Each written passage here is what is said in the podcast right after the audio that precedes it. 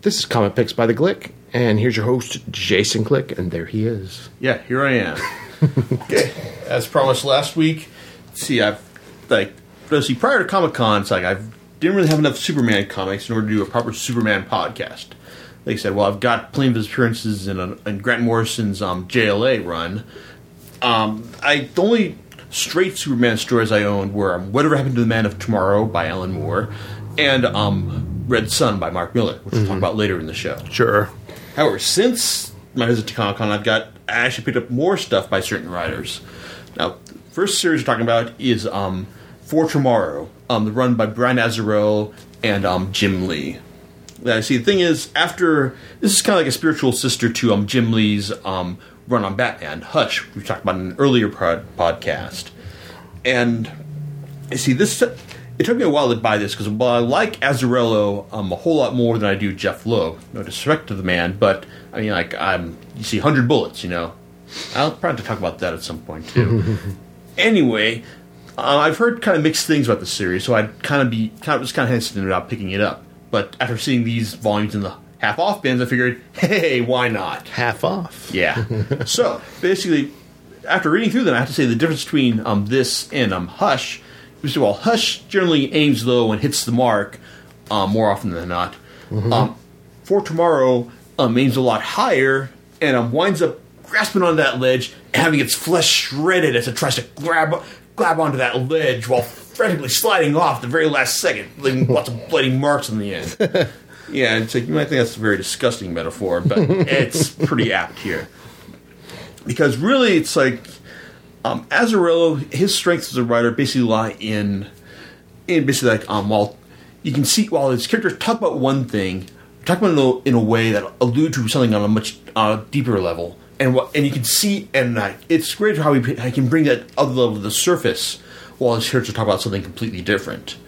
Yeah, and I can't say that's a that's a really good um, way to mesh with a really straightforward superhero artist like Jim Lee, who does great like big flashy superhero stuff, but the stories are really a lot more subtle than that. And I can't say it really plays to plays to either their strengths to um to work together on a story like this.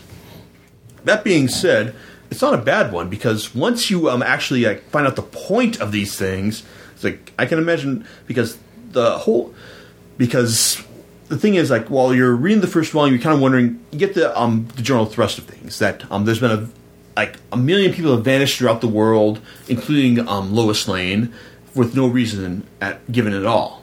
Yeah, and um Superman's trying to figure out why he's, this has happened. He turns to a uh, to a priest uh, in order to uh, talk about this, and um, while he's talking, while he's talk, and like while he's confessing his his problems to this priest, he's also going around like trying to figure out what the whole the whole story behind this. Now it's it's it's kind of hard to say. It's like what the main hook for this is beyond like the general mystery. And like, well, Azra, well, Azzarello like does he sets it up fairly well. I can say you're kind of wondering, well, okay, well, when are you going to get around to this? I mean, it's it's fair, the first half is fairly slow in uh, getting around to the actual exploration of the mystery. Then you find when you get to the second half, you find out, oh, so that's what it is, and it becomes much more interesting as a result. Of course, you're kind of I can't imagine how this would have played out over the course of twelve issues because once you finally get the whole the whole core of the mission, once you finally, understand like why these people vanished and why Superman is ultimately responsible for these people vanishing, it becomes much more much more interesting. Since it ties in directly to his guilt as a survivor of of um, the destruction of Krypton. Like he, it's ultimately like a story about what would happen. What happen if um, Earth was faced with the same um, same problems as Krypton? What if it was ultimately destroyed too? what oh, and what would. Superman have to do as a result? Gotcha. There's lots of good moments in here, especially when one where Superman is confronted by four elemental beings who basically like um trying trying to get him to um, to leave Earth, and Superman ultimately saying, "Well, no, I'm not going to leave. And if I and if you do destroy Earth, then I'm going to destroy all of Earth. I'm going to destroy Earth as well, and you're going to be um out of a job." I mean, it's, it's very ballsy of Superman. Like I gotta admit, it's it's an interesting paradox Yeah. and it also ties into the ultimate reason of like of, of the vanishing as well. Once you find out find out Superman's connection to it, the thing is though, it's like while it's like so, while Azzarello takes a long way around in explaining things. Um, Jim Lee, he's like I said, he's really good for um, like good superhero action, like lots of fighting type stuff. Which and that and Jeph Loeb played to a lot of his strengths in in Hush. Um, Azzarello's running calls for guy, guys up more bigger handle on on character on nuance of character character development and body language. And Lee, he's he kind of he's not quite all there in terms of that. He's good for more flashy stuff, and all Azzarello gives him like some big set pieces, especially in the second volume. I can't say this is probably the best showcase of his skills. Hmm. Still, I don't know. It's like it's what's like a, read together. It's a good it's a good Superman story, and I have to admit, it's like I I'm glad I got this in the half off minutes. Not saying it's a bad story, but like I said once you finally, it takes a while for it to really to really kick into gear. Yeah. Moving on, we've got uh, someone else who's writing, who's also writing Superman around the same time as For Tomorrow was coming out. That'd be um, Greg Rucka, who is a one of my favorite writers. Does a good job of like doing great crime story oriented stuff. He's done, he's written Batman, a great run on Batman. It's like done Queen and Country, Whiteout, lots of fun stuff. And he's currently teamed with um with Ed Brubaker for a co-writing run on Daredevil at the moment. Now with Superman's story, basically hinges on one one key idea. What if someone found out about Superman's secret identity? How would he um, use this information in order to find out to affect Superman? How would he how would he fight Superman using this thing? And it's it's an interesting thing because this, this villain Ruin um, does a good job of like antagonizing Superman and trying to make his life absolute hell. It's like he's like he's he finds ways to target target his, his best friends.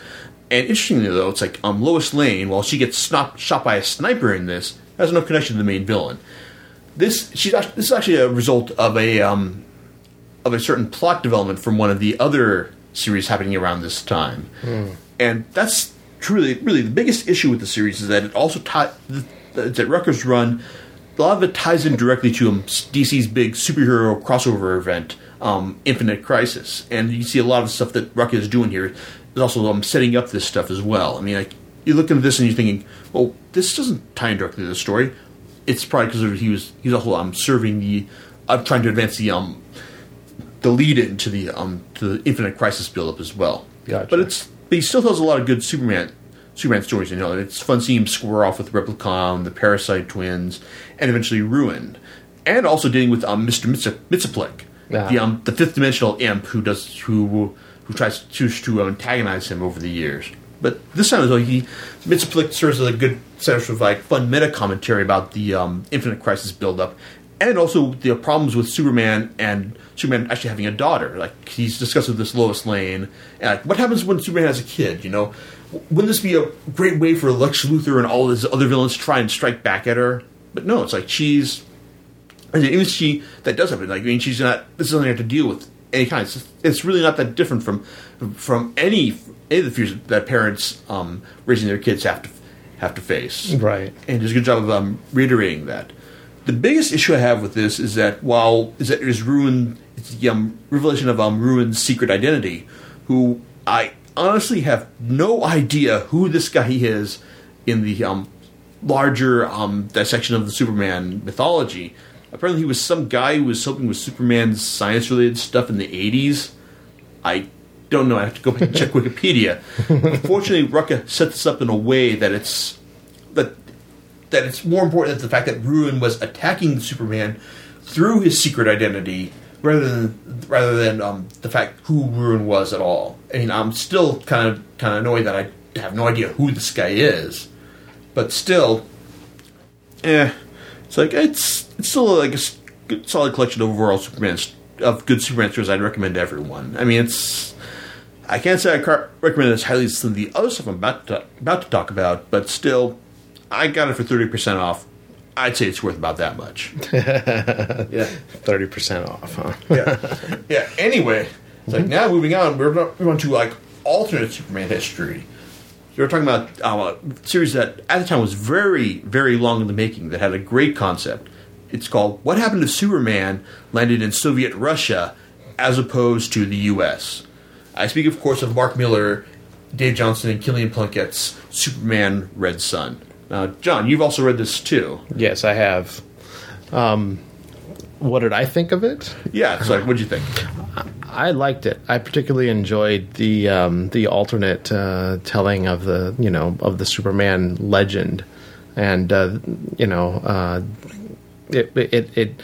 It kind of presents a, a I think a, it's like a three part you know Yes, history three issues. uh, and it's a you know it's uh, the origin kind of like the origin how he starts out then kind of moves to more of uh, like present day and then it goes to the future um, I, I I liked it uh, it's a nice little self-contained story and I think that uh, it it's interesting to see how he makes his decisions uh, with with the you know what he does, uh, you know, and the agendas he tries to put forth, being influenced by communist Russia or Stalinist Russia. Yeah, because the biggest biggest strength of the story is that um, even though Superman has landed in communist Russia, he's not automatically evil. Right. Yeah, he's actually he's starting to advance like communist ideas, which is basically like everyone everyone's the same, everyone's trying to be- try, uh, deserving of like a same level of treatment all around. Mm-hmm.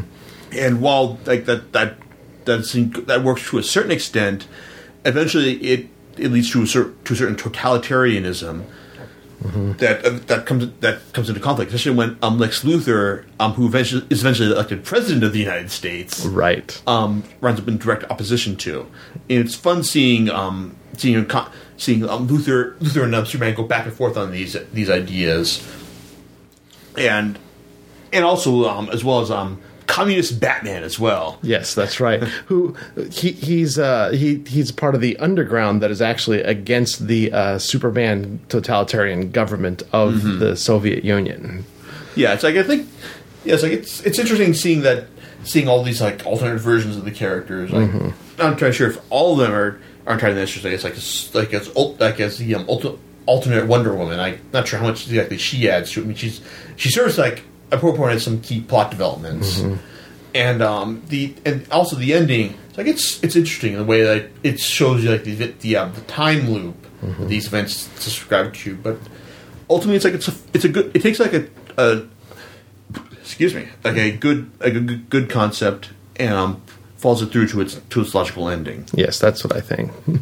Yeah, and like I said, like this problem reason I don't have any Superman titles in my my library is mainly because like there haven't been a whole lot of A list writers who've actually like gone and done done Superman justice. Well, actually, I know there's also Brett Morrison's All Star Superman, which is goddamn awesome. it's basically like Morrison just doing all the great, crazy Silver Age stuff he wanted to do with Superman. It's like, like and um, basically like juxtapose the po- across the point where Superman is, is super has um, become supercharged by the sun's powers and is dying as a result. So now he's got to like put his put his affairs in order and just and so, and sort things out by before before he dies. I mean, the first volume available in, in hardcover, highly recommended.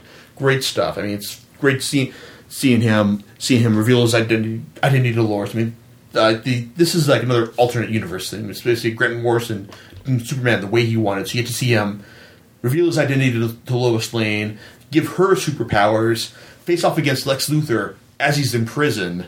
It's like and also uh, encounter Super, Superman from like several different timelines as well. So a lot of great stuff. And I can't wait until the series is done and the second volume comes out so I can find out how the story ends. Okay, yeah, but hey, that's all we got for Superman right now. So until next time, catch you later. All right, we'll t- we'll see you later. See you next time, guys.